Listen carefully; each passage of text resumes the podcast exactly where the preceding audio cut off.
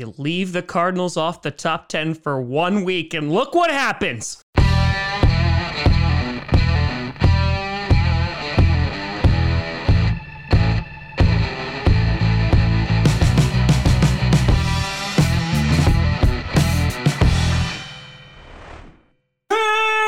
Posse Packer Nation.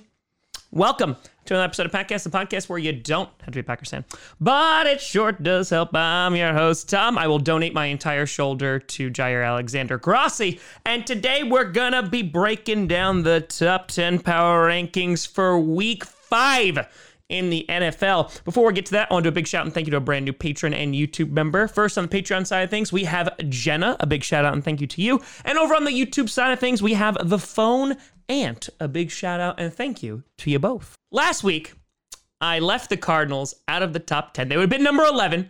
I left them out of the top 10 because I was not really feeling too inspired with their performance against Jacksonville. And I was like, all right, let me leave them off because, to be fair, to be fair, I have been putting the Cardinals on the top 10. And so the Cardinals obviously watched that video and were like, oh, I'm going to show that a hole what's what. And they beat Super Bowl favorites, the LA Rams. So I'm happy to say that the Cardinals are on this week's top 10. So you can put down your pitchforks and torches for at least one week. Starting off with number 10, you got the Kansas City Chiefs. The Chiefs are still holding on with their death grip into the top 10. However, let's just say Tom Grossi's not that impressed. What I am impressed by is Patrick Mahomes throwing five touchdowns, three of them to Tyreek Hill for 186 yards. Holy moly! Their offense was rocking against the Philadelphia Eagles. What wasn't rocking uh, was their defense, which uh, it's bad. It, it's bad. And I have to say, the Chiefs could do enough to win these football games. I mean, they're going to be playing the Bills on Sunday night, which I think is going to be an incredible matchup. However, if they go up against a really strong offense, they're going to struggle. I mean, hell, they kind of struggled with the Eagles' offense. So I think that the Chiefs really remind me of the 2011 Green Bay Packers when they went 15 and 1, in which, oh, it all looked so good until it didn't, and they got bounced out of the divisional round by the Giants. Now, I'm not saying that's exactly what's going to happen, but they need help, especially in their secondary. And when instead you're going and signing wide receivers like Josh Gordon, yeah, you're just making that offense even better. But, buddy, the other side of the ball needs help too. Number nine, you got the Cleveland Browns. Oof. Uh, rough game this past Sunday. Ugly game from Baker Mayfield. Run game still looking great. Kareem Hunt doing real well. Nick Chubb still rocking it. Defense still absolutely phenomenal. The highlight reels that come out every single week from Myles Garrett are incredible. The Vikings are an underrated team. They definitely are. They are not really reflective of what their record is. They could be an undefeated team. However, the Browns, their offense, when it comes to the quarterback, Baker can't really have these kind of games. And so the Browns are still in the top 10. I still think their defense is one of the best in football. However, when Baker struggles, it does give me a little bit of pause. Their run game is going to get them out of these types of situations, but it's a long season, and I think the Browns are still going to be contenders for the rest of the year. Number eight, you got the LA Rams. How the mighty have fallen. My last week, they were number one. They were number one last week and now down to number eight. Well, that's what happens when you get the piss slapped out of you by the Arizona Cardinals. The Rams just looked unprepared for this game. Not only did the offense struggle and they just could not connect with Cooper Kupp, Matthew Stafford struggled a bit. You had a turnover from him, you had a turnover from Sony Michel. And I think the bigger surprise is the defense just did not look good at all. I still really like the Rams. I still think they are Super Bowl contenders. The question is going to be is this a fluke game? Is it because of the divisional game? Is that this could always go either way? Either way, the Rams they need to change course and they need to do it quickly because this Thursday they're going to be playing another divisional opponent in the Seattle Seahawks. But the Rams scared me a bit on Sunday. Let's see how they can respond. Number seven, you got the Baltimore Ravens going into Mile High into Denver and beating up on the Denver Broncos. Lamar Jackson having 316 yards, also had a touchdown. Obviously, Teddy Bridgewater getting hurt, which should have been penalized. definitely helped the Ravens here because then you had Drew Lock thrown into the mix. The defense of the Ravens definitely looked good. The offense stepped up and they looked like a more complete team. I know there was lots of question marks about the Broncos on whether they were a real team because all the teams they had played previously didn't have a single win. But before Sunday, the Denver Broncos defense was still the best in the league when it came to points allowed per game. The Ravens changed that. So the Ravens have a good gutsy win on the road, and they'll look to enhance on that going forward. Number six, they are at the bottom of the top 10 last week, and now they're rising on up, and that's the Dallas Cowboys. I picked the Cowboys over the Cardinals last week in the power rankings because I said, look at the quality of opponents that the Cowboys have played. They've been pretty damn good. And on top of that, they barely lost to the Tampa Bay Buccaneers. Cowboys this week, oh, did they show up? Dak, phenomenal. Zeke, he was just like, oh yeah, last week I did well. Let's do it again. Pollard, nice compliment to Zeke in this game. The story also comes down to the defense. Originally, in my predictions video last week, I had maybe Sam Darnold will struggle against the Cowboys, and I was like, nah, Cowboys defense isn't that good. Cowboys defense looked good. Sam Darnold struggled, had two interceptions. Trevon Diggs, has five interceptions on the season. The Cowboys are easy favorites in the NFC East, which again is not really saying a whole lot. But the Cowboys, they make their way into the playoffs. They could be a sneaky good team. They have the offensive firepower. If their defense is able to at least be good, yeah, they could uh, surprise some people. Number five, you got the LA Chargers. Well, they uh, basically played a home game with an away crowd, something that they should be used to at this point. But Justin Herbert had a freaking fracking good night. 222 yards, three touchdowns. And the bigger thing here was Austin Ekeler finally getting involved.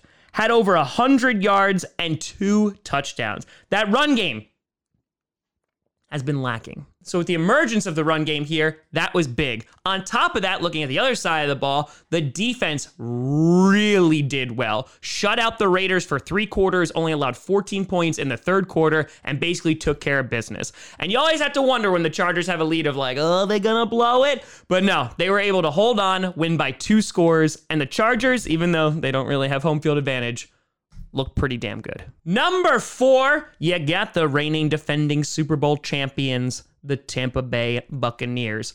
A uh, incredibly hyped up game against the Patriots. Tom Brady coming home.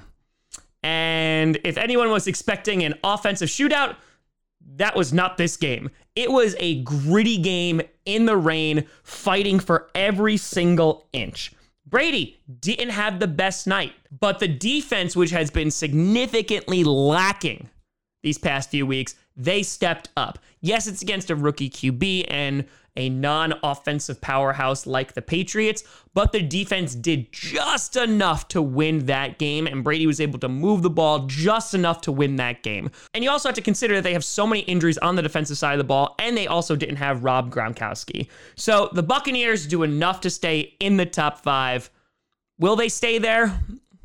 Depends. Will their defense show up like that every week? Number three, you got the Green Bay mother loving Packers. Aaron Rodgers throws uh, touchdown number 420 to Randall Cobb, who had 69 yards on the day.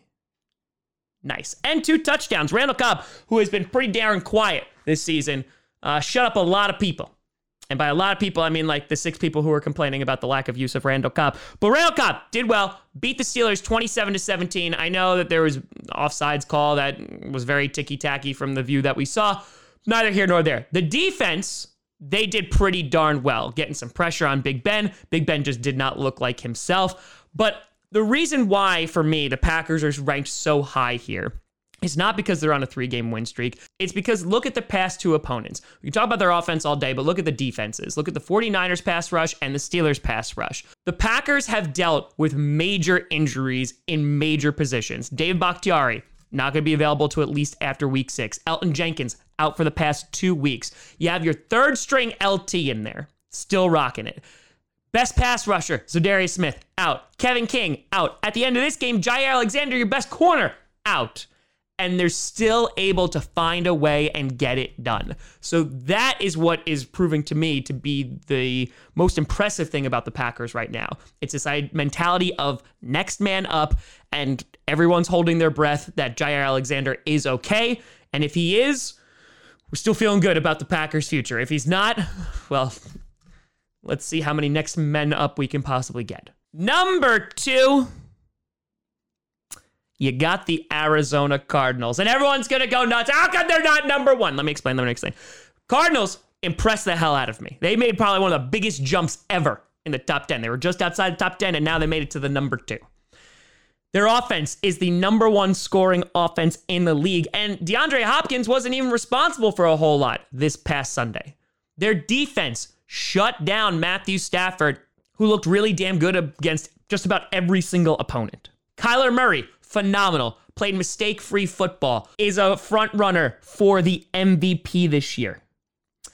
Their defense is not bad. They're ninth in points allowed. They allow a lot of yards. They're near the bottom half, but ninth in points allowed, which is the only thing that really matters. The reason why I have the Cardinals at number two is simply because the team above them has the number two offense and number one defense. I just think they're a more balanced team. So this is not me sleeping on the Cardinals. I think the Cardinals are a very good football team. I know they're the only undefeated team left in the NFL.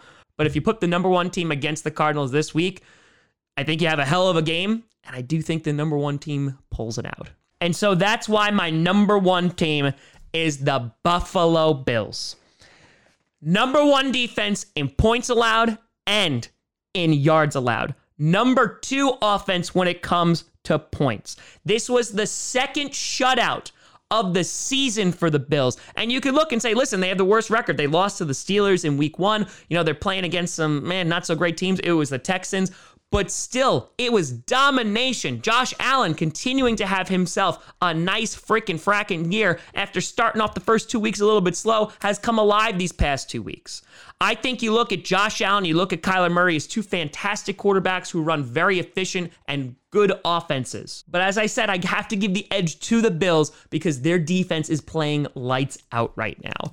Now, this could change. The Bills have a very, very tough test against the Kansas City Chiefs, who have a very good offense on Sunday night football. That is going to be a great litmus test to see are the Bills for real? Are they that good? And if they beat the Chiefs, I think that's a yes. But let me know what you think down in the comments below. How do you feel about this top 10? Do you disagree? You think the Cardinals should be at number one? Let me know. You know, send me at TomGrossiComedy.com or at TomGrossiComedy, all social media, see down below. Check out podcasts on SoundCloud, iTunes, Google Play Music, Spotify, and of course, YouTube. And a big shout and thank you to all the patrons over patreon.com slash TomGrossiComedy and the YouTube members. But thank you so much for watching. I'm Tom Grossi. And as always, go Pack Go.